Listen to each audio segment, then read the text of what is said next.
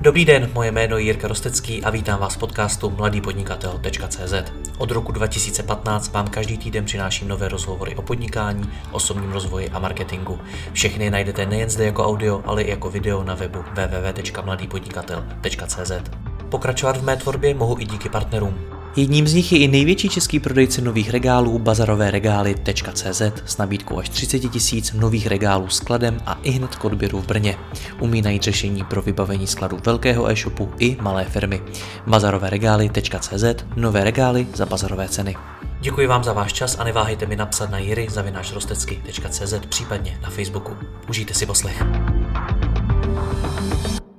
Dobrý den, každý rok společnost Deloitte vyhlašuje 50 nejrychleji rostoucích technologických firm v Česku. Jednou z těch, které eh, letos do svého žebříčku zařadila, je i Skladon, na který firmy outsourcují svoji logistiku a jehož sklad využívají. O tom, jak firma přistoupila k řešení krize v souvislosti s koronavirem a do čeho dnes strategicky investuje, si budu povídat s jejím eh, ředitelem Konstantinem Margaretisem ze Skladonu. Konstantine, ahoj. Ahoj, Jirko. Co pro vás to ocenění znamená? Já si myslím, že pro nás to bylo radost, takové nějaké jako potvrzení toho, že jdeme správným směrem, ale zároveň bych řekl, že je to i vlastně závazek, protože byť, byť to oceňuje nějaký úspěch té firmy, tak si pořád myslíme, že jsme víceméně na začátku, musíme se posouvat dál, ale určitě, určitě to potěší. Hele, to je to říkají všichni, to je jak z příručky. Jaký to bylo, když jste se to rozvěděli? Byla pořádná party? No tak vzhledem k tomu, že, že covid je teďka jako distanční období, takže já jsem, já jsem si chystal doma večeři, já jsem zapnuté to, to vyhlašování, kouknul jsem se, říkal jsem si, jo, tak je to dobrý, napsal jsem Patrikovi, což je společník SMS-ku, uh, že je to pěkné a to bylo vše teda. No to se to teda oslavili pořádně. A pak jsme to samozřejmě, eh, co bylo teda jako zajímavé, eh, já jsem neviděl, jak tahle soutěž bude mít jakoby mm, dopad, nebo jaké je povědomí, být je známa, ale v tom podnikatelském světě a ne všichni naši třeba zaměstnanci jsou jako vyloženě podnikatele, kteří by sledovali tady tyhle kanály. A, a byl jsem velmi příjemně překvapený, když jsem potom šel druhý den po firmě a, a lidi mi to sami říkali bez toho, aby se to jako dozvěděli uh, od nás, od vedení, uh, že se Skladon umístil a tak a že se jim to strašně líbí, takže vlastně jako to bylo strašně pěkné. Co to znamená pro tebe jako pro člověka? Protože ta firma je takový tvoje dítě, tak co to pro tebe znamená? Já jsem, nevím, jestli jsem teda jako trošku specifický, ale já ty soutěže beru vždycky tak jako s rezervou. Je to určitě to a vlastně to, co jsem řekl, tu první odpověď si úplně v mém případě mi nepřijde, že je úplně kliše, protože zcela otevřeně a upřímně říkám, udělá to člověku radost, je to, je to pozitivní, je to nějaké ocenění jeho práce a práce celého toho kolektivu, takže je to příjemné, je to fajn, ale zároveň je to, pro mě je to prostě indikátor, který říká, jsi na dobré cestě, děláte něco dobrého ale zároveň je to takové upozornění, hele, ale soutěže nejsou všechno a jako pojďme se vrátit k té denní práci a hledat tu cestu, jak, by, jak, jak být prostě lepší a tak dále.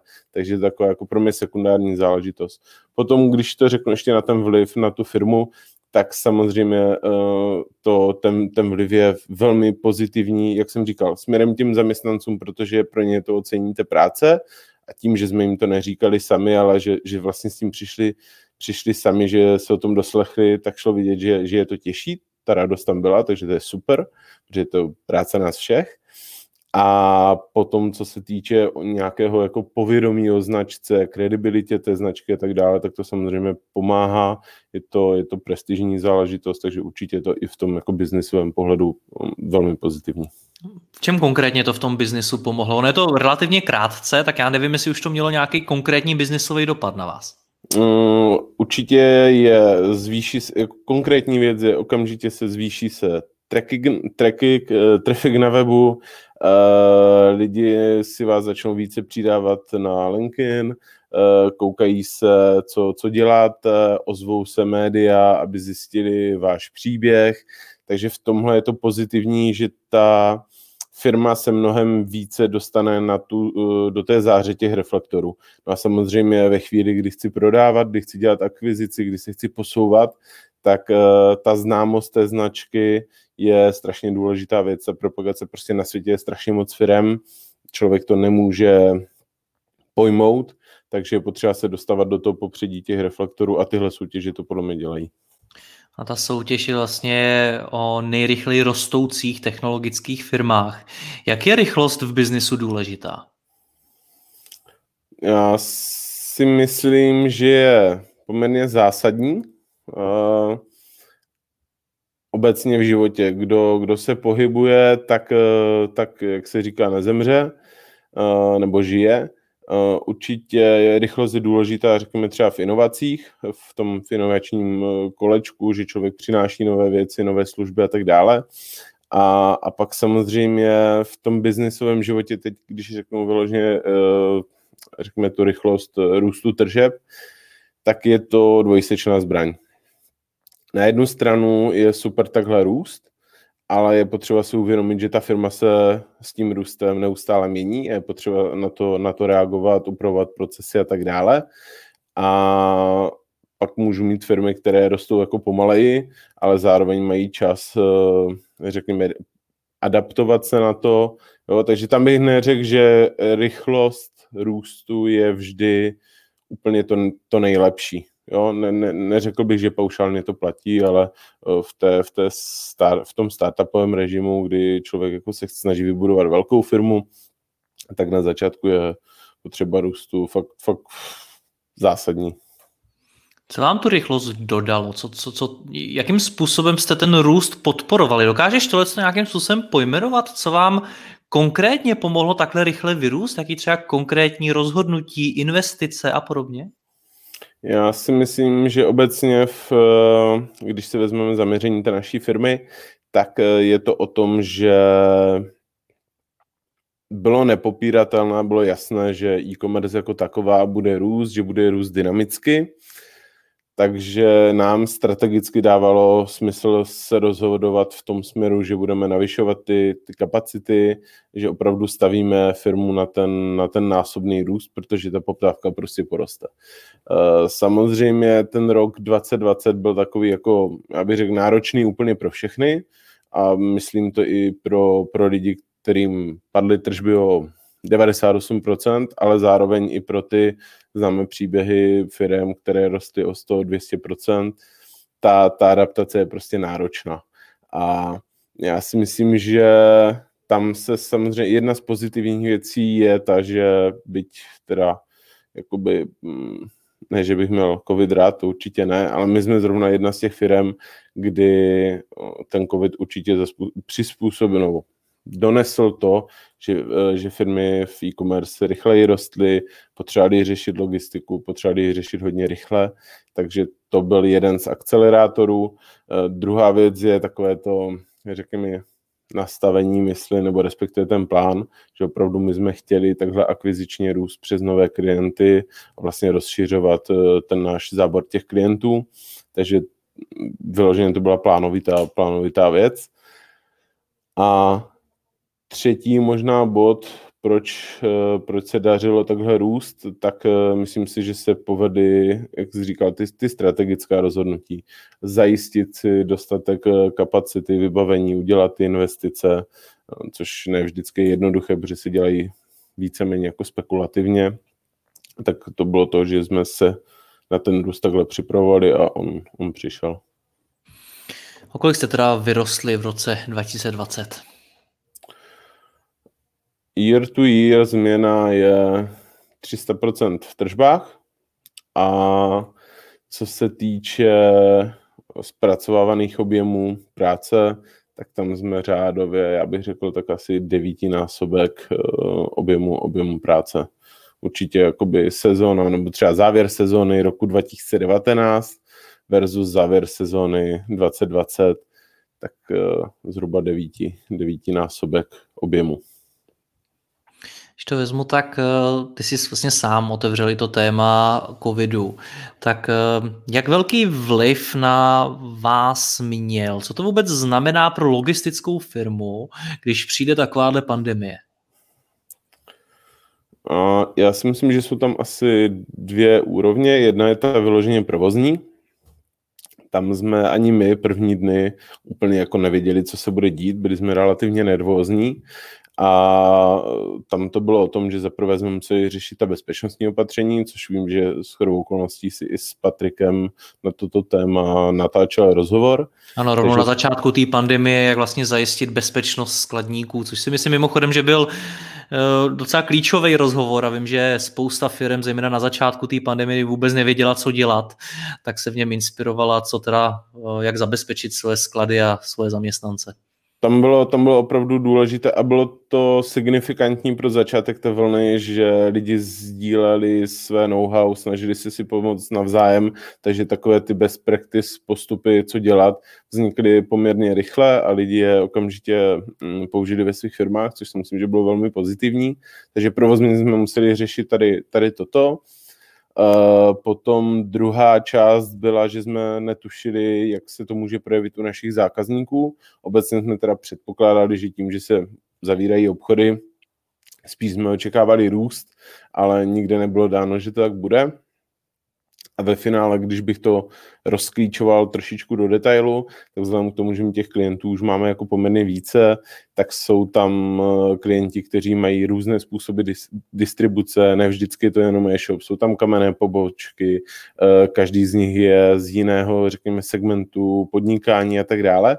Takže šlo hezky vidět, jak se ty jednotlivé firmy s tím perou, s tím covidem a fungovalo, což bylo třeba pro mě hezké takové jako potvrzení toho podnikání, které my děláme, že jsme vlastně dokázali opravdu ty fixní náklady těch našich klientů převést na ty variabilní, díky tomu, že opravdu měli jsme klienta, kterému třeba 90% spadly úplně veškeré objemy, což je jako poměrně jako dramatické ale pak tady byli zákazníci, kteří zase vyrostli třeba o 200% během, během prostě týdne, to, to, to vyletělo nahoru a u nás vlastně provozně jsme jenom přealokovali ty naše vnitřní kapacity, takže já si myslím, že i těm firmám se tyhle výkyvy poptávky mnohonásobně nebo mnohem lépe zvládali, protože neměli ten, tu zátěž těch eh, fixních nákladů z té logistiky jako takové. Takže to byla, to byla, řekněme, ta provozní část. A, a pak už byla taková ta, řekněme, spíše strategická zase zanalizovat, eh, co ten covid vlastně může přinést, jak se asi bude chovat ten trh. Já si pamatuju, že myslím, že to bylo někdy v květnu, tak se hodně řešilo, protože už bylo téměř jako dobře, když to tak řeknu, tak se hodně řešila, jaká bude, nebo jestli bude nějaká druhá vlna a vím, že tehdy už, jak už začínalo být pěkné počasí a tak lidi nějak začínali zapomínat na to, že ten covid tady byl, brali to jenom jako jednorázovou záležitost. A myslím si, že proto bylo i třeba na podzim takové to překvapení a že jsme dneska tam, kde, kde jsme, když to tak řeknu. Takže bylo, bylo to o přípravě, o plánování toho, co vlastně eh, ten covid může způsobit, což znamená, typicky naše firma má v létě velkou generálku na Vánoce, s covidem to byl celý rok generálka, takže to byla další jako taková výjimka. Že v létě my jsme potom nasazovali ještě i naši eh, novou aplikaci MySkladon, takže tam to bylo takové jako o vývoji, o představení nových funkcí a tak dále.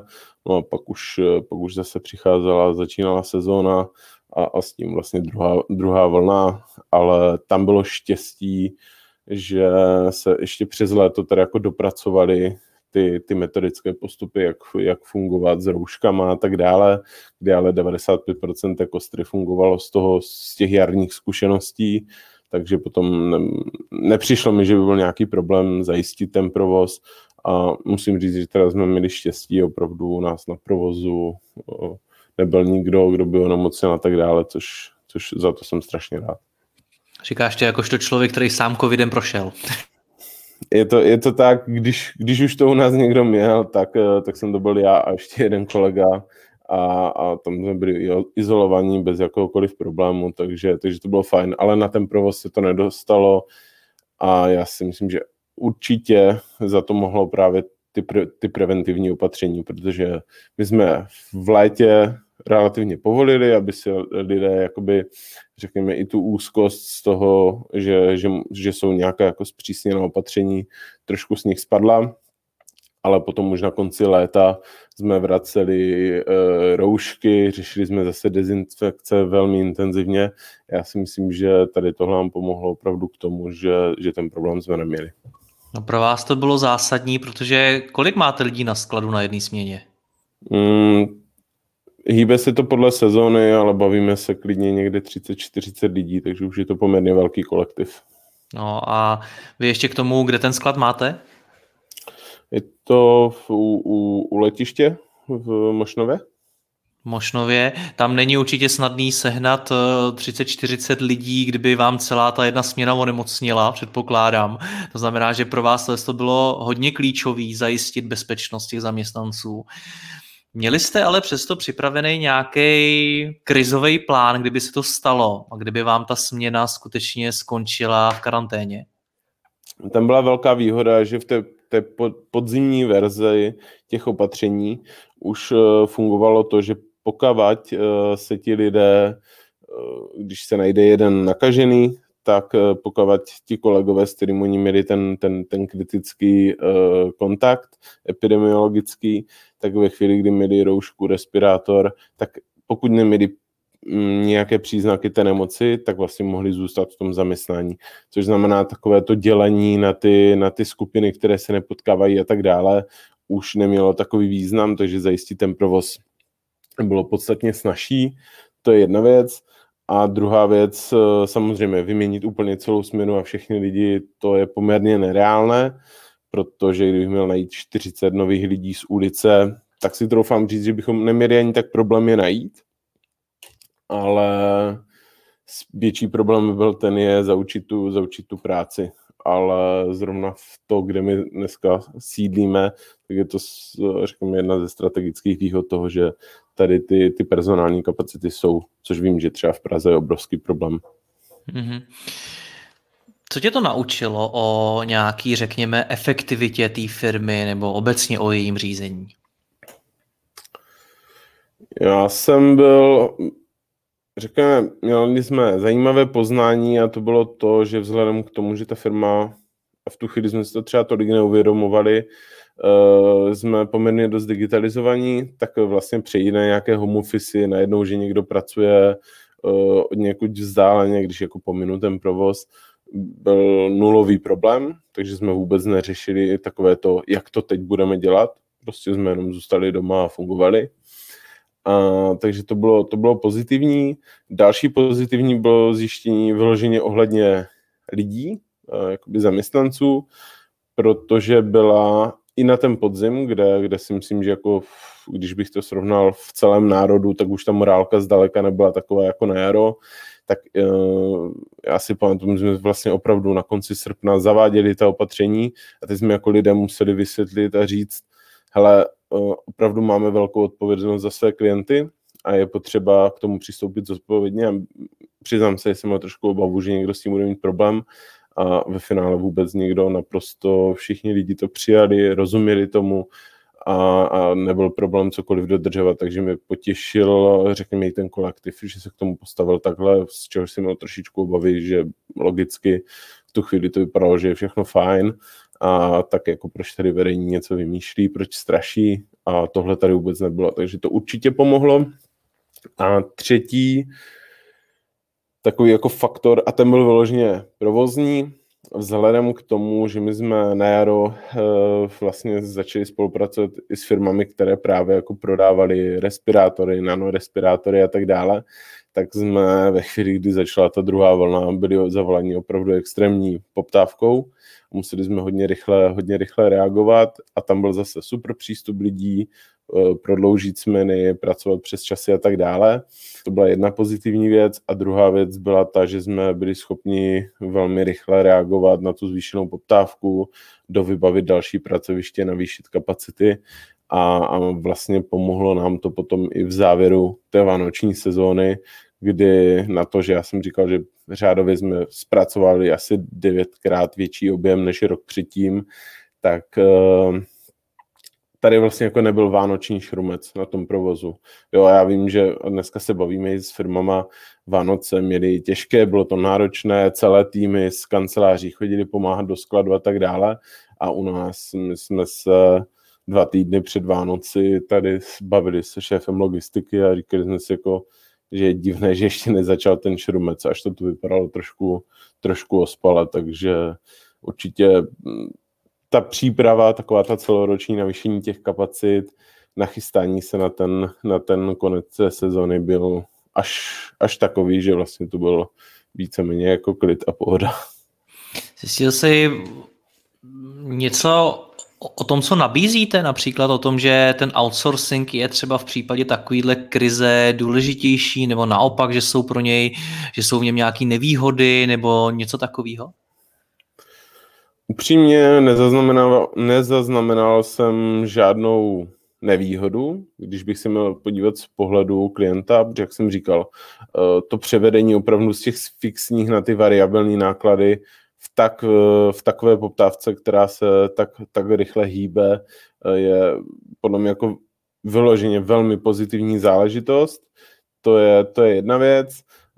Obecně já za firmu jsem velmi jsem vnímal tu odpovědnost zajistit ten provoz, aby bylo vše v pořádku, protože jsem si uvědomoval, jak klíčový pro ty, pro ty naše klienty jsme. A tam si myslím, že další pozitivní věc ve chvíli, kdy se stává je prostě krize, nějaký, nějaký problém, je potřeba se zaměřit na klíčové věci a opravdu je tlačit a dotáhnout do konce.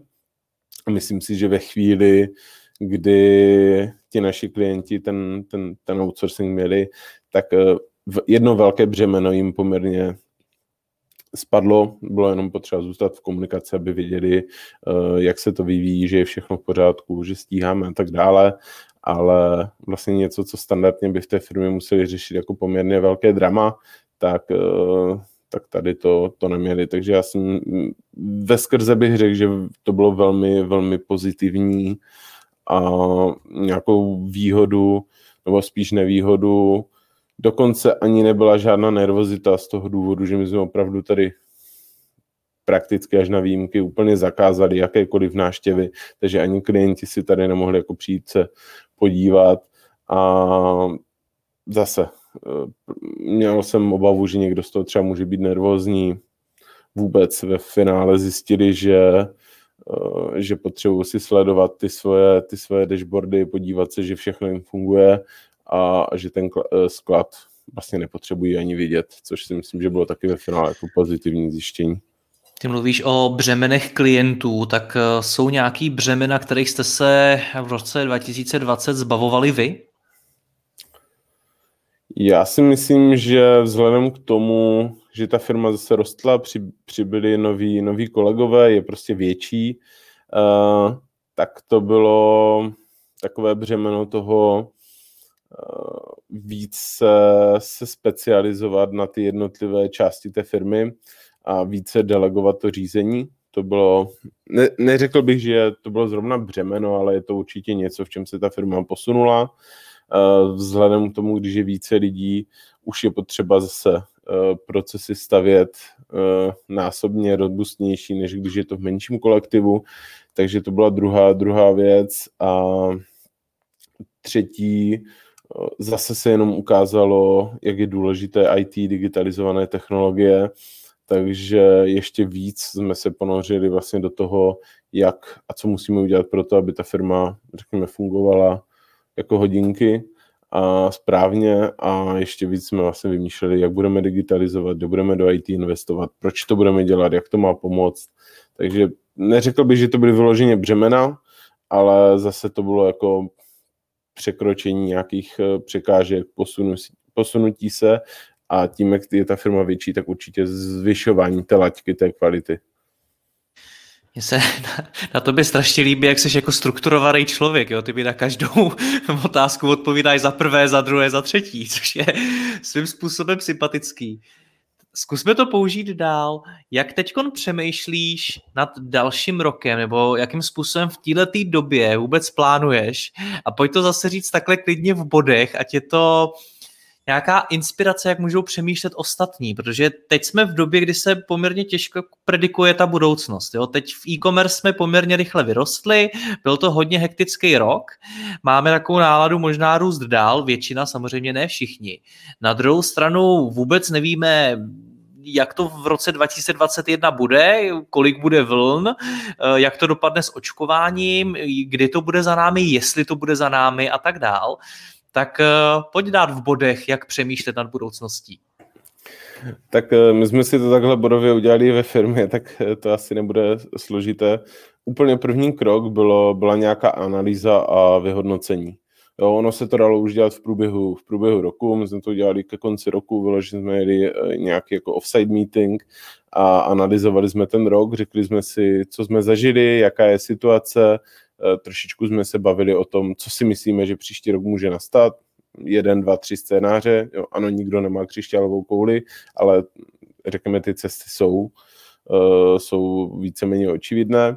Takže první krok, analýza, co se nám povedlo, co se nám nepovedlo, uh, co nechceme, aby příští rok se opakovalo a tak dále tam si myslím, že zrovna i třeba pro e-shopy je toto zásadní si toto udělat. Prostě vyhodnotit si, jak se nám dařilo finančně, jak jsme zvládali řídit cashflow, jak se nám dařilo zvládat provoz.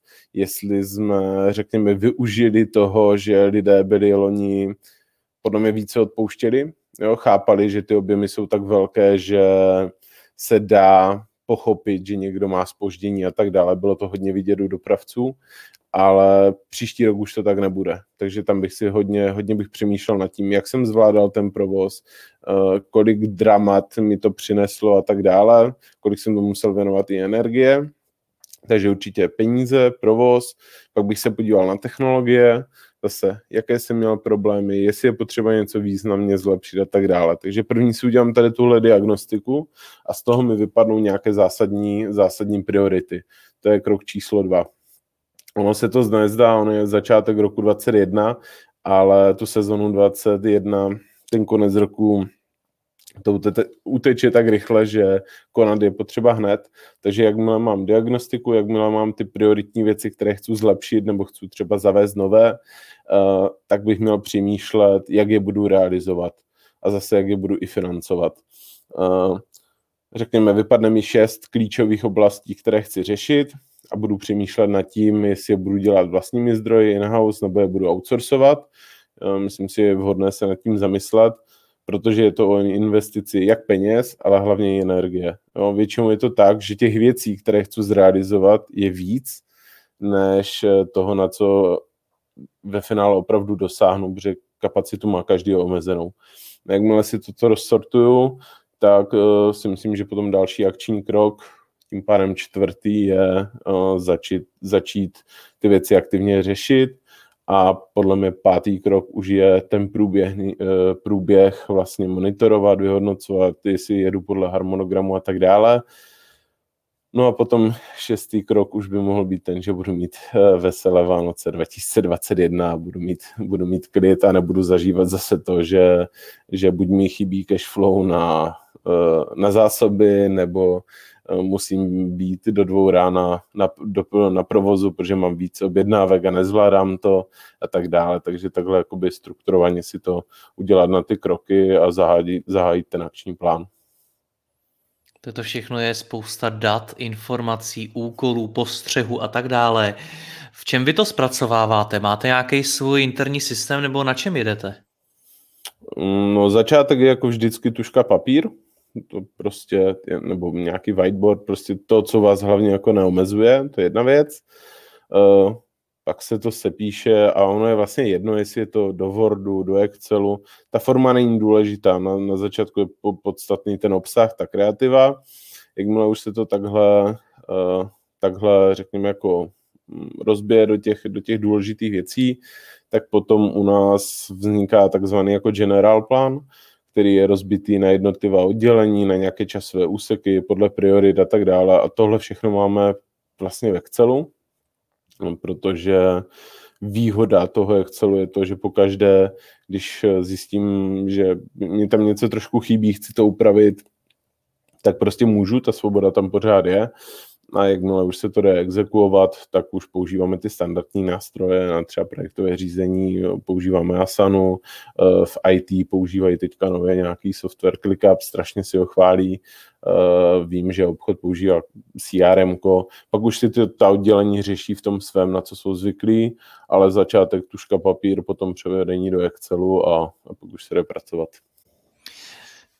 Jak předpokládáte, že se bude rok 2021 vyvíjet? Je, je nějaký scénář, který považujete za pravděpodobný, se kterým počítáte, nebo třeba máte víc scénářů?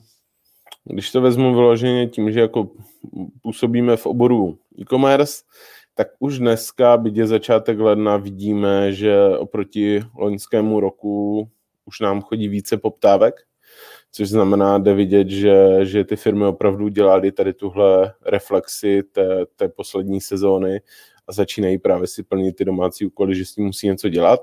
Takže pro nás z našeho pohledu v tom e-commerce očekáváme, že bude dále růst, Neočekáváme ale, že to bude tak dramatický růst, protože si myslíme, že nejpozději v druhé polovině roku už, eh, řekněme, obchody, malou obchod bude otevřený standardně, No, ten výhled je takový, že si myslíme, že první čtyři až šest měsíců, nebo čtyři měsíce budeme úplně jako pořád zavření, proto ty e-shopy taky ty objemy ještě budou mít velké, protože tam není ta náhrada toho malou obchodu pak věříme, že nějaký pátý, šestý měsíc už se to začne lámat a už by mohlo být, už by mohlo být dobře. Tam si myslíme, že se to taky bude, že se to řídí trošičku i počasím. A do toho, já vím, že jsme se Jirko spolu o tom i bavili, eh, je nějaký plán na harmonogram toho očkování, takže předpokládáme, že vlastně podzim 2021 už bychom měli být pro očkování tak, aby vlastně už eh, nedocházelo k nějakým dramatickým, drastickým opatřením, takže očekáváme, že malý obchod bude otevřený a vlastně já si myslím, že tam se bude lámat eh, ten rozdíl mezi tím, jestli ty e-shopy, protože takhle, eh, rozhodně můžeme říct, že rok 2020 byl rokem e-shopu. To, to je nespochybnitelné. Rok 2021 je podle mě, a hlavně ta vánoční a podzimní sezóna, bude o tom, jestli to ty e-shopy potvrdí nebo ne. Jo, protože tam najednou 2020 bylo, ten malý obchod tam nebyl, takže ono jako vyhrát, když eh, soupeři ještě v šatně, to není zas tak těžké, když to, když to řeknu blbě, to je jenom potřeba to zvládnout. 21 podzim, podle mě už, uh, už tam ten soupeř na tom hřišti bude, a pro ty e-shopy bude zásadní, aby udrželi zákaznickou zkušenost, aby udrželi kvalitu a aby to, že spousta těch lidí, která předtím na e-shopu nenakupovala, uh, u nich zůstala, tak musí dodávat, dodávat kvalitu, která vlastně přečí ten, přečí ten malý obchod. Takže to je to, co, to je to, co řekněme, očekáváme. Vzhledem k tomu, že si stále myslíme, že firmy opravdu budou řešit eh, ty, ty e-shopové kanály, musí řešit logicky logistiku. Ono v tom roce 2020 se hodně hezky ukázalo, že ve směs eh, celé to stálo a padalo na logistice, tak my jsme už někdy na konci roku zajišťovali vlastně další expanzi prostor, takže my jsme dneska už v situaci, kdy jsme vlastně naše kapacity plochy navýšili o 100%, takže jsme připraveni vlastně na to, že budeme nabírat nové zákazníky. Eh, máme dokonce už připravené další obce ještě na další růst, protože si myslíme, že firmy to opravdu budou řešit. Takže to je, řekněme, z nějakého jako našeho provozního pohledu. A myslíme si, že je to o předávání nějakého eh, know-how a rozvíjení se, takže řešíme i takové aktivity, jak zase dostat nové pohledy, nové informace na ten trh. A, takže řešíme třeba s ShopTetem takovou ShopTet univerzitu. Já vím, že teď někdy se to bude spouštět, takže jsme přidávali obsah zase, aby, aby prostě ty firmy se uměly lépe rozhodovat, měly více, řekněme, inspirace a tak dále. A, a já doufám teda, že bude i e, ta situace příjemnější a byl bych strašně rád, kdybychom taky mohli udělat e, event přímo u nás e, v distribučním centru s tebou, Jirko, protože znám tady tyhle akce, myslím si, že jsou super, je tam vždycky speciální atmosféra.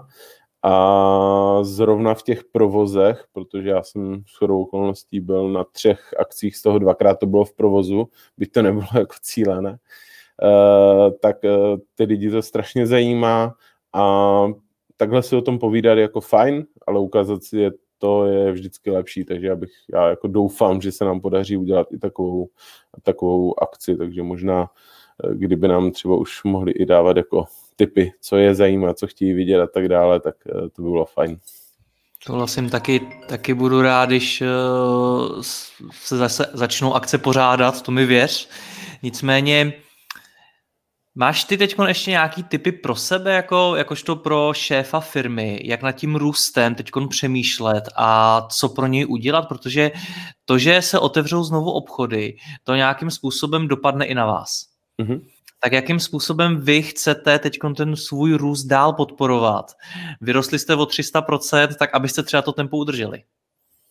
Určitě um ono ve směs, já jsem jakoby, řekněme, minulý, předminulý rok hodně četl uh, literatury k tomu, jak tu firmu řídit, jak ji posouvat a tak dále.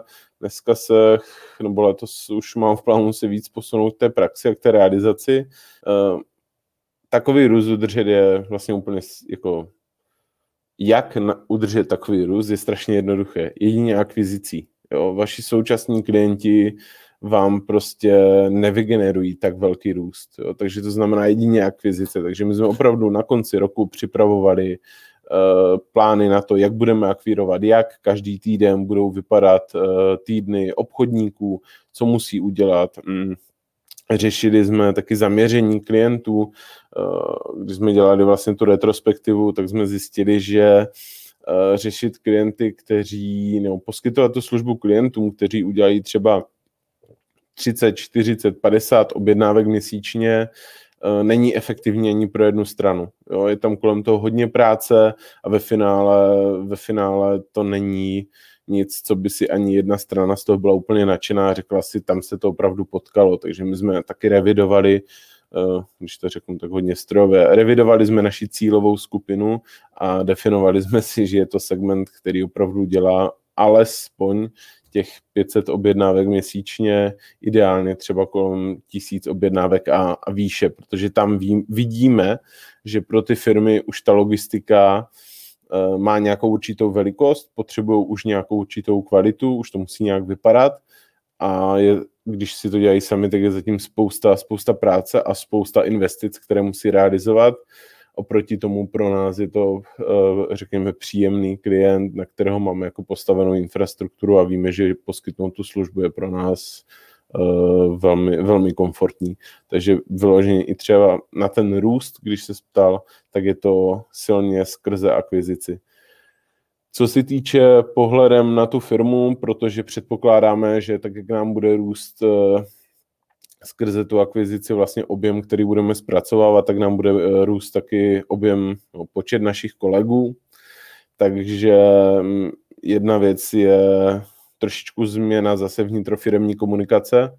Eh, myslím si, že když už je nás několik desítek a myslím si, že na konci roku volně nás bude přes, přes 100 lidí, tak eh, je důležitá komunikace toho vedení, takže tak jako no, trošku přemýšlím nad tím, eh, jak, jak to uchopit. Příští měsíc bych měl mít jako, jako první, eh, první zkoušku, tak, eh, tak uvidíme. Takže druhá věc je opravdu komunikace a informovanost té firmy.